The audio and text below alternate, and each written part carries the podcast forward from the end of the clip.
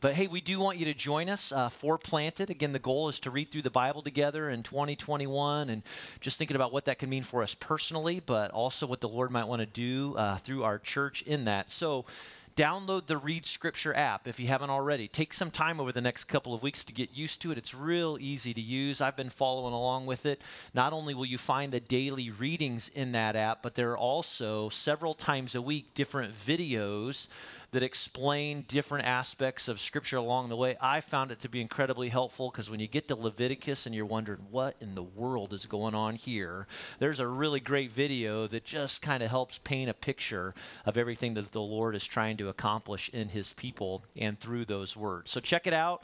Uh, as we mentioned, we've got a journal for you because we'd love for you to journal uh, with us throughout the year. Pick one of these up on the way out today. They're back at the Info Hub. We've got a great handout here that'll explain a little more some of the different aspects of planted, grab one of those too. And uh, if you want to read out of your own Bible, there's also a paper copy of the daily Bible reading plan. Uh, you can pick that up at the Info Hub as well. But uh, it's going to be fun. We'd love to have everybody uh, do this with us in, in 2021. Again, we'll be preaching about some of these things along the way as well. Hey, welcome to all of you this morning. We are so glad that you're here. We love being able to worship with you in person and for all of those that are watching online as well. Again, Merry Christmas. Uh, we, are, we are grateful for what the Lord's doing in our church and through our church family. So thank you for being a part of this with us today. I'm pretty sure that my wife Jenny had no idea what she was getting herself into uh, when she married me. Now, it may surprise you. Uh, I'm not perfect. I know you think your pastors are all perfect and all, but uh, let's just say this I can be a little particular, I can be irritable, I'm easily annoyed. Uh, there are certainly a lot of things that Jenny couldn't have known about me. I mean, there are just things that you can't really know about someone until you've spent some time, you've lived with each other uh, for a little while. Something else that Jenny didn't know or realize, and that is that she had no idea what she was getting into when she married a pastor. All right, and not that I did in becoming one, but certainly she didn't know what she had signed up for. Now, don't get me wrong, we love serving together. Uh, we love doing ministry together. We've served at three amazing churches over the last 20 years. Uh, we've watched God do some amazing things in our lives and in our family, and certainly in our church family, especially here at Genesis and we wouldn't trade it. I mean, we wouldn't trade any of it. And even now, this is our home and this is our church family, and we love being a part of it. But that little did Jenny realize uh, that marrying a pastor, you know, who was going to spend full time in vocational ministry meant things like 48 weeks out of the year. You know, we were going to be in church, you know. I mean, it was just what you do week after week. Little did she realize that for many of those years, she'd be getting kids up on her own every single Sunday morning trying to get them out the door and to church and not attending just one service, but usually two services and also volunteering and serving a lot along the way. Little did she realize that marrying a pastor meant sitting by herself in the auditorium week after week and listening to me preach over and over again, listening to all of my stories and so called jokes. And uh, thankfully, we're able to laugh about a lot of these things today, which I think is a good sign that we're going to make it. All right, we're going to make it through through, but there are other parts of ministry that are just a different kind of hard. Uh, things that you don't really ever get used to, like going through a tragedy uh, or going through a crisis with close friends or with your church family. I mean, we, we've done that. Many of you have done that. Uh, you know that it, it, it's hard. You never get used to that. There's the, there's the pain of watching people leave your church, uh, people that you've invested in, people that you've gotten to know over the years. And so watching them walk away, that, that's not easy. You never get used to that. And, and then this past year, all right, 2020 has been a doozy for all of us, all right, in all sorts of different ways. Uh, we've all had moments where we've wondered, where, what's God up up to? Where is he in all of this? What's he what's he trying to say? And and I know that you know this, and this isn't just true of pastors, but one of the things that we've realized, and maybe you've realized too, is that following Jesus can be hard. Uh, following Jesus isn't always easy. Um, it, it's complicated at times. There, there is a, a personal price that you pay with your life in, in choosing to follow Jesus each day. Pastor J.D. Greear says it like this He says, Following Jesus ushers you into a life that is simultaneously the most joyful and the most difficult on earth all at the same time. And if you think about it, if you think about some of the things that Jesus said along the way, well, I guess it shouldn't be surprised because in John chapter 10, verse 10, it was Jesus that said, I, I came that they may have life and have it abundantly, that there are good things, you know, that, that surrendering your life to Christ and, and walking with Jesus, there are so many blessings, there are so many things that He wants to do in each of us and in abundance. And so that's true. This is a promise for us, and we'll all sign up for that, right? I mean, we're all in it for that. We love these things, but it's also this. It's Matthew 16 24, when Jesus told his disciples, Oh, by the way, if anyone would come after me, let him deny himself or herself and take up his cross and follow me. And so there's the promise of life and abundance and joy for those who follow Jesus, but there's also this requirement that we take up our cross and follow Jesus.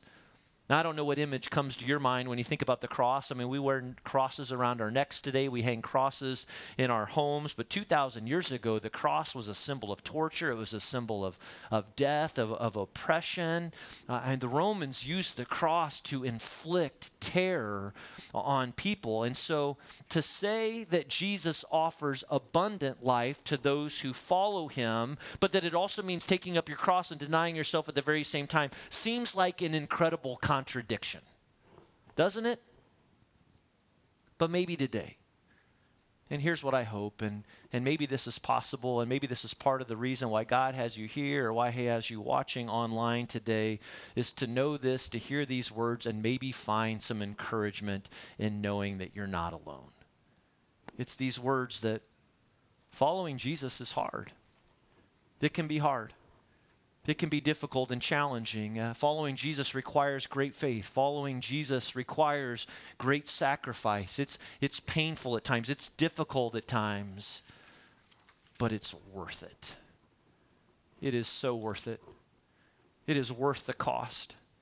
It is worth the sacrifice. I promise you that there is no better way. There is no other life worth giving your life for than to follow Jesus Christ and to follow him wholeheartedly in this world and especially right now. And my prayer for you today is this my prayer for all of us is that even if it's been hard for you, uh, even if it's been a struggle, even if you find it to, to, to be frustrating, that God might use this story, that He might use our time together today in worship, this teaching.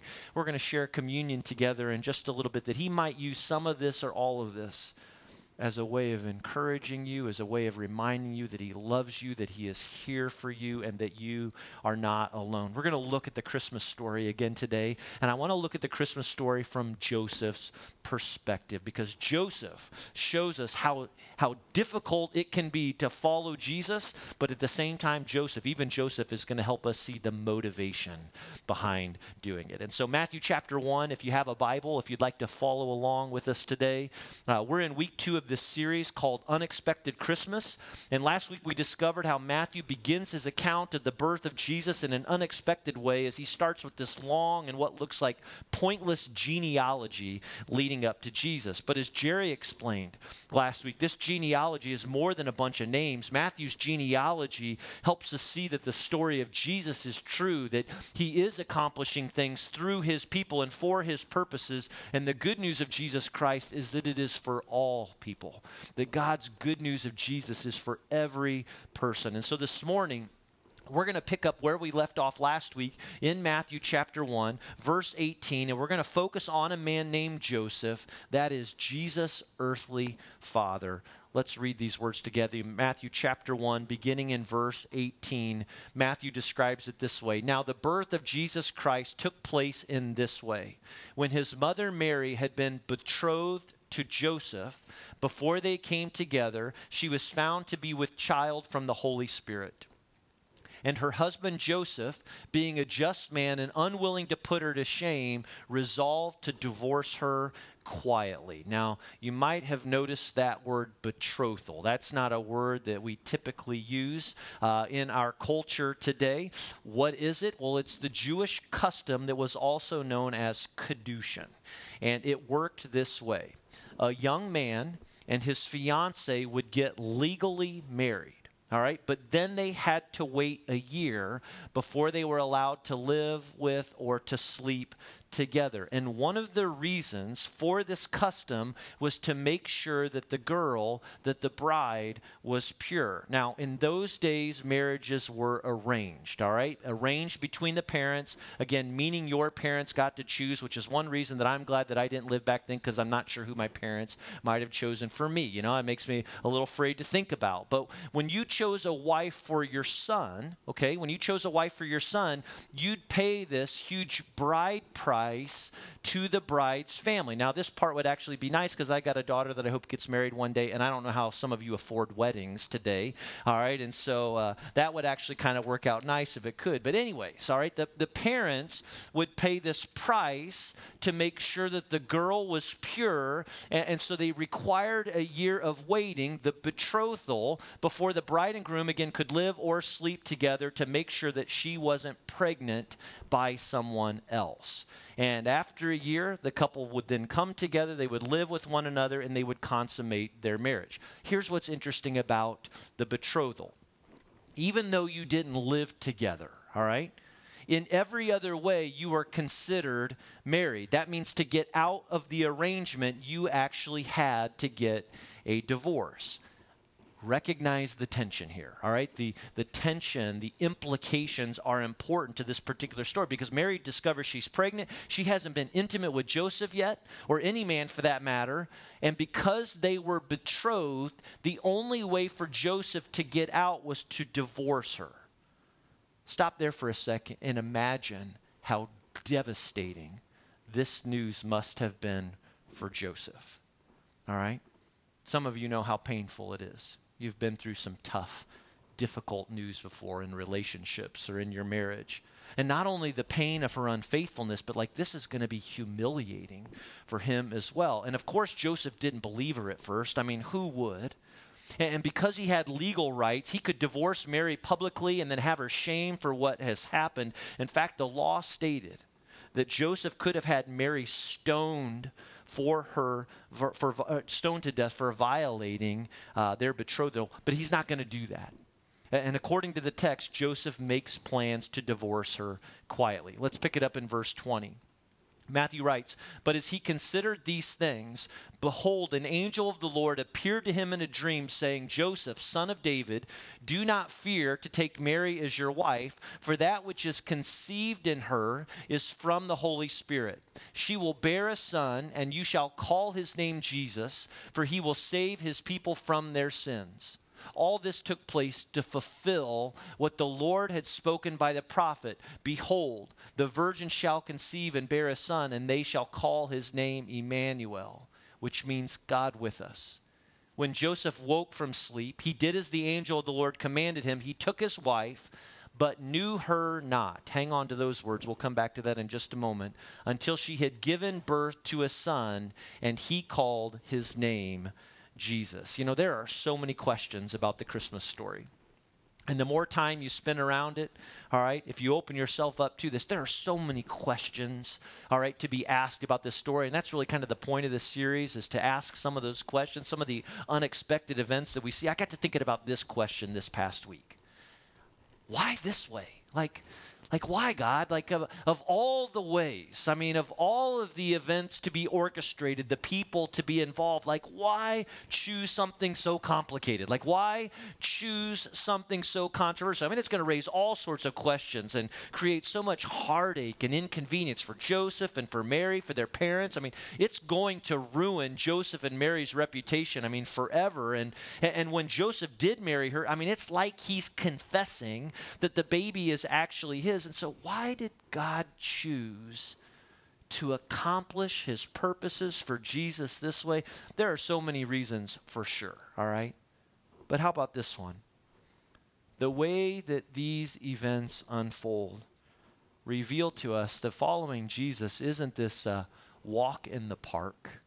I think that so often we want and desire. I mean, I think it reminds us that it's hard that sometimes God's ways are, are confusing, and certainly this is going to require, all of these events are going to require a lot of Mary, but today I want to examine what they mean for Joseph. And for Joseph, like living out his part in God's story, what all did that require? Well, I'll tell you the first thing it required. For Joseph, it required faith and a whole bunch of it. I mean, it's going to take a, it's going to require a lot of faith for him. By, by, by taking Mary as his wife, Joseph was choosing to believe the impossible and all to accept all of the risks that were associated with it. Now, the dream helped. All right, the dream helped for sure, right? I mean, what a dream, you know, that must have been. I, I don't know about you. I don't, I don't know what went through Joseph's mind when he woke up that next morning. Like, you know, eh, what, like, just what just happened? Like, I shouldn't have eaten the pizza, you know, so late. I mean, the older you get, right? I mean, you don't eat so late because it's just gonna, it's gonna mess with your night. All right, you're gonna dream about some crazy things. We don't know all the details, but what we do know is that Joseph woke up.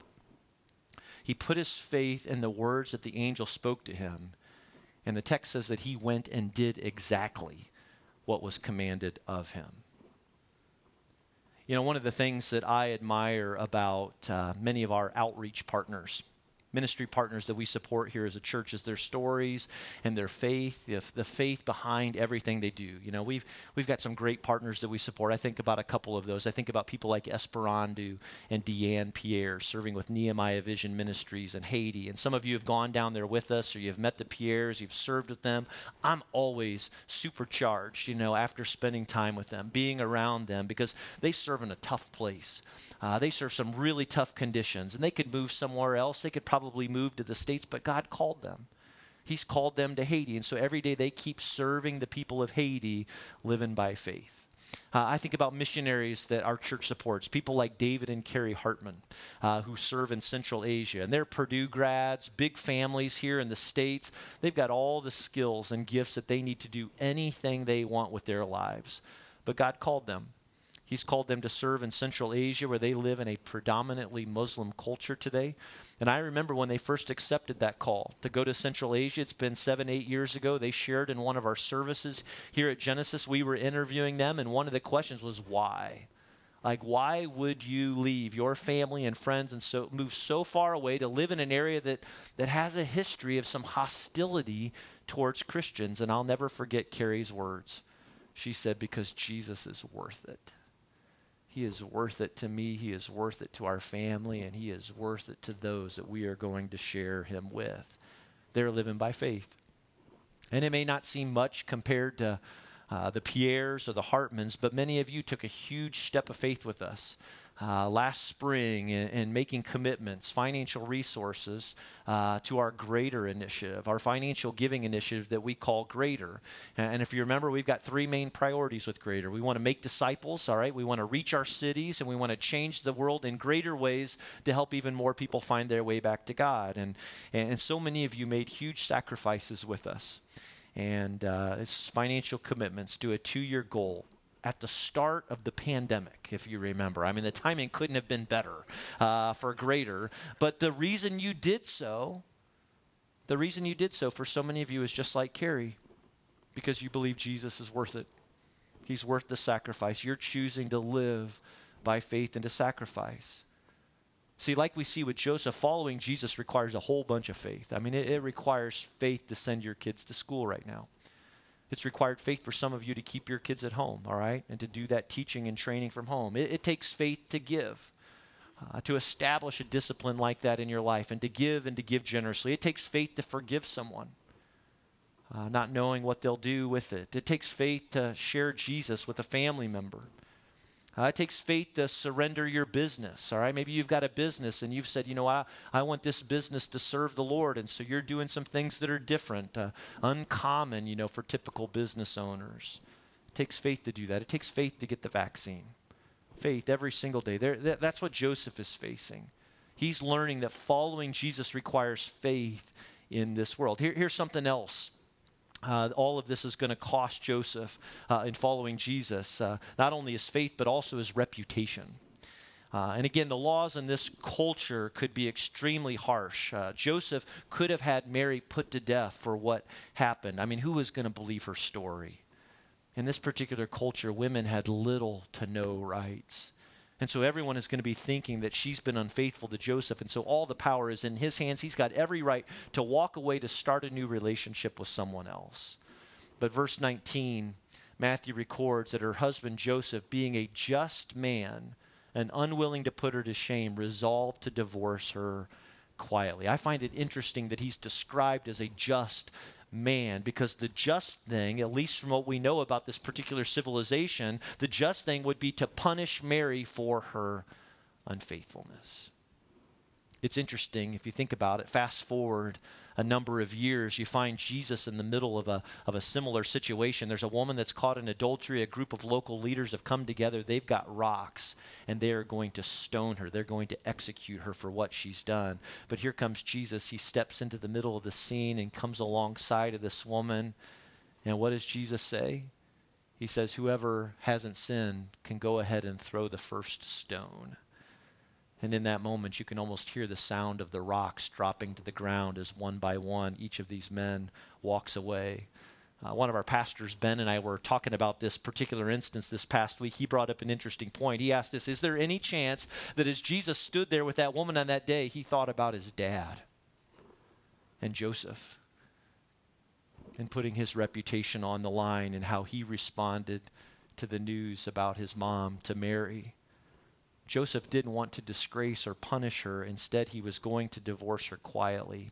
But now the angel of the Lord has confirmed Mary's story to Joseph in a dream and commanded him, Take her as your wife. And that's going to require some faith. I mean, it is. But it's also going to put Mary and Joseph's reputation on the line, too. No one's going to believe them. Uh, from what we can tell, their reputation would forever be tied to an illegitimate child. And in the same way, if you're going to follow Jesus in this world, if you're going to follow him wholeheartedly, if you're going to make radical changes in your life to honor the Lord in everything that you do, it's probably going to take a toll on your reputation. Uh, there are going to be people who are going to shame you, ridicule you, and mock you. But the good news is that if you've endured any of that in your life, you're not alone. That even people like Joseph endured questions and gossip and so you and I, I think we can expect it. We can expect it if we're going to follow Jesus. Here's something else that following Jesus required of Joseph, and that is some obedience. Uh, it's going to require obedience. And verse 25, if you remember from a moment ago, says he did not yet know her. And if you get behind that word know, there's a whole lot more information there because it tells us that Joseph didn't know Mary until after was Jesus was born. Again, it's an important word that shows us that not only did Joseph wait a year uh, for Mary during the betrothal, but that he's going to wait even longer until after Mary gave birth to be intimate with her. Now, that must have taken an incredible amount of self control, more self control than I ever had. I tried to talk Jenny into having our reception before the wedding so that we could just share our vows and get on with the honeymoon, all right? But seriously, we live in a society today with virtually no rules, no boundaries, no waiting when it comes to things like sexual intimacy. And one of the things that we believe and teach here at Genesis is that sexual intercourse, according to the Lord, is intended for one man and one woman within the covenant of marriage, and that any sexual activity outside of this covenant is sin. And with that in mind, you know, I, I, just love to say to our students that are here today, and maybe even those students that are watching right now, I want to encourage you to reserve sexual intimacy for your spouse one day. And I know that that's an unpopular choice uh, in school or on your campus today, but I'm telling you that it is worth the wait. For those of you that are single, I, I, know that it's hard to wait, and you may feel like you're messing, missing out on what the rest of the world is enjoying, but saving sexual intimacy for your spouse, spouse is worth waiting for. And even if you remain single for the rest of your life, obedience to God, I can promise you, is more important and more rewarding than compromising His plans, His desires for you. Uh, some of you might be living with someone right now who is not your spouse or sexually active in a dating relationship. I just want you to know that God has something better for you. And sexual intimacy is a wonderful gift, a sacred gift meant to be enjoyed by husband and wife in a marriage. And I'll just say that you're going to want God in your marriage one day. And so, why not invite Him to be a part of your dating relationship or your engagement right now? Obedience isn't always easy. All right, it's not always easy, but the more we choose obedience, the more we're going to experience the power and the blessings of God in our lives. Joseph had to say no to his needs, temporary no to his needs, in order to say yes to fully following God in this world. Every day is an opportunity for us to choose to obey God and to know His Word. That's why this planted series is going to be so important for us because in a world, you know, full of so many messages right now of choosing your own way, you find your own way through whatever works best for you.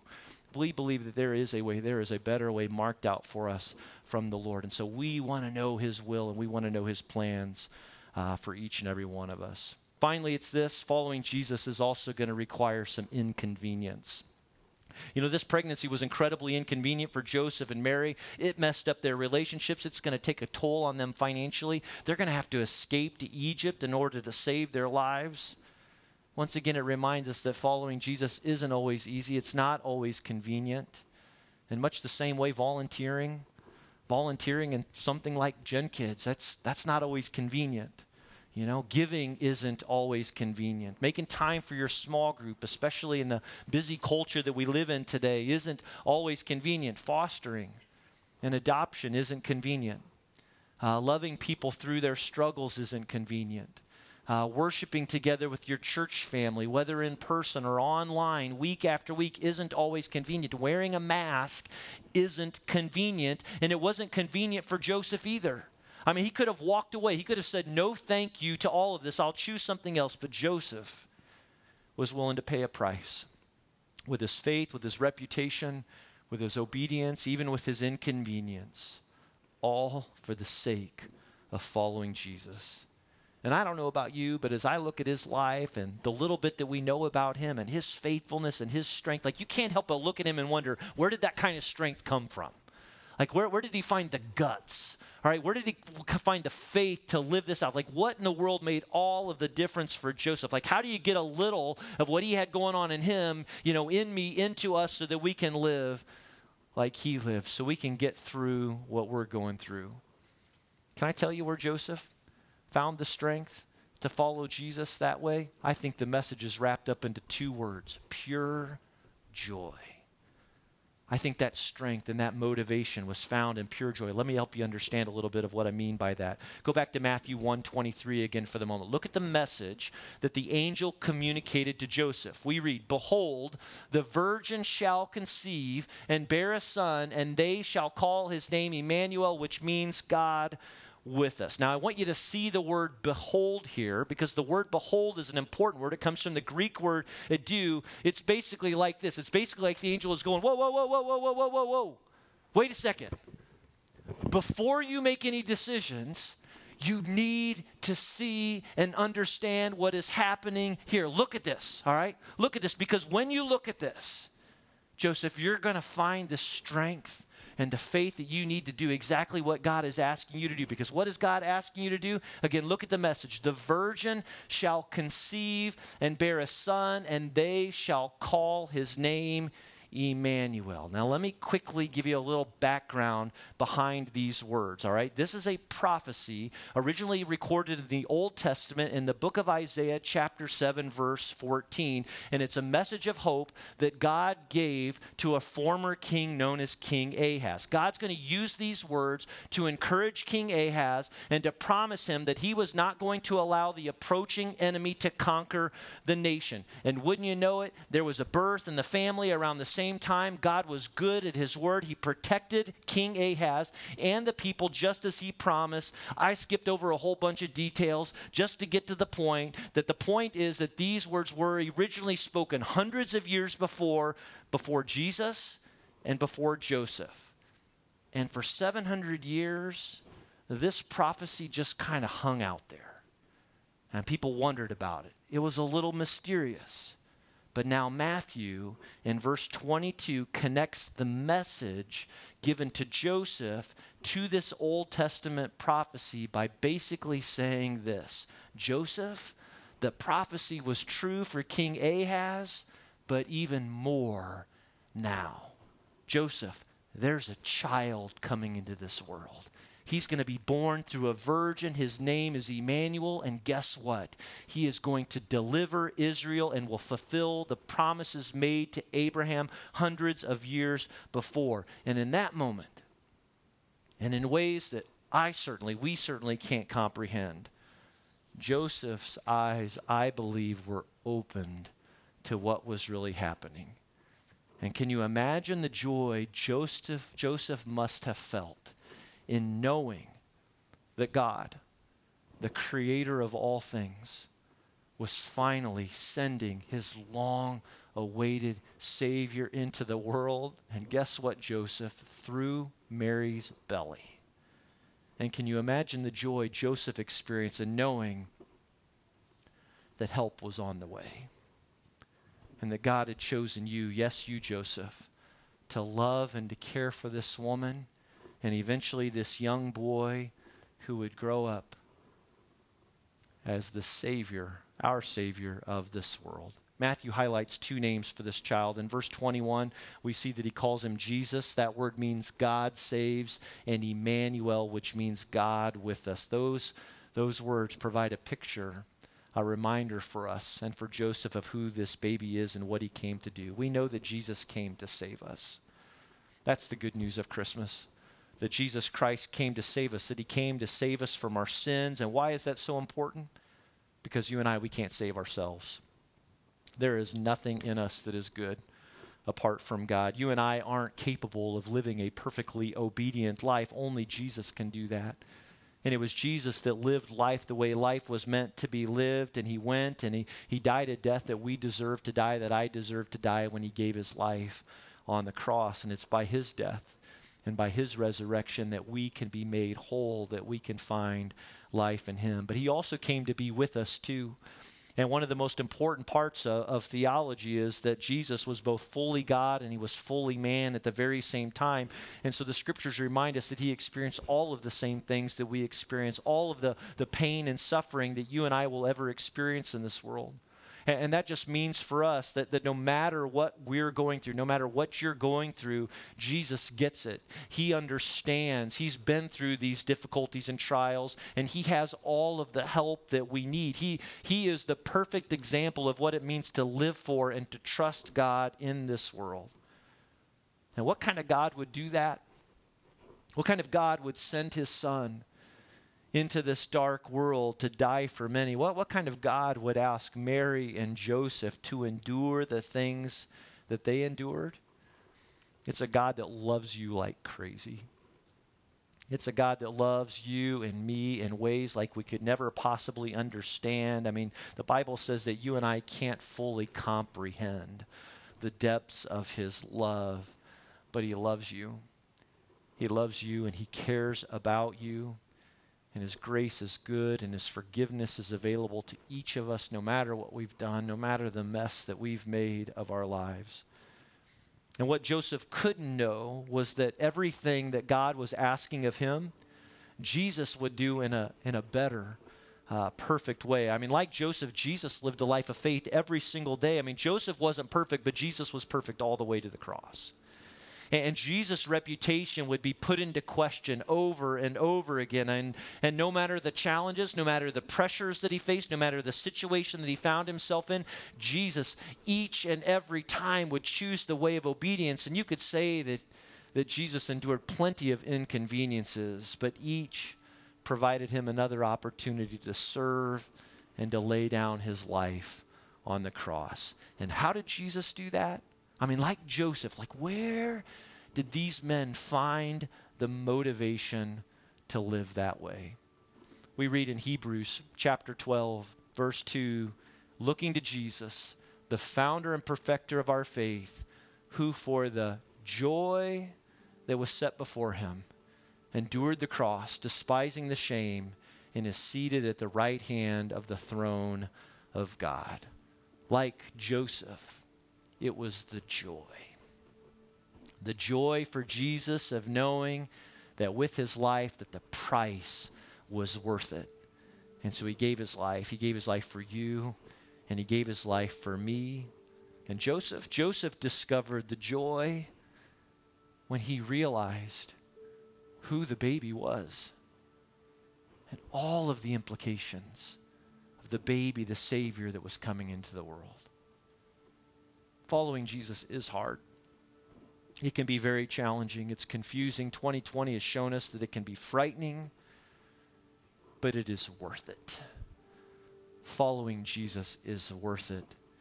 And I want you to know today that no matter what your life looks like right now, Christmas, this Christmas, is a reminder that Jesus came, that he is here, that we have life and hope through him, that he knows the way through, and that he has everything you need. Genesis, I don't know what it is that you're going through right now. Maybe you'd say you're okay. Some of you would say, you know what, I'm running on empty. And I know this Christmas not, might not look anything like last year. It might not look anything like a Christmas you've ever experienced before. But don't forget this Christmas reminds us that joy came down, that joy is here, that joy has his name. His name is Jesus Christ. And our joy and your joy to do what God might call us to do is found in him. Let's pray. God, we praise you and we thank you that Christmas even in 2020, reminds us that you are good, that you are faithful, that you have given us a Savior who is full of life and hope, and reminds us that there is a way through, that we do have a purpose in this world, and that all of our purpose, all of our hope is found in Jesus Christ. Thank you, Lord, for the hope that we have in your Son. And Father, I pray that today, that over these next few days, that if we've been lacking, if we've had a hard time getting our minds around uh, Christmas, if uh, there has been no joy, if our, our faith has been lacking, I, I pray that in some way and that through your power, we might look to you. We might look to Jesus and be reminded of everything, all of the hope that we have in him, that you will give us all of the strength that we need to live for you and to live for you faithfully in this world. And it's in your name we pray. Amen.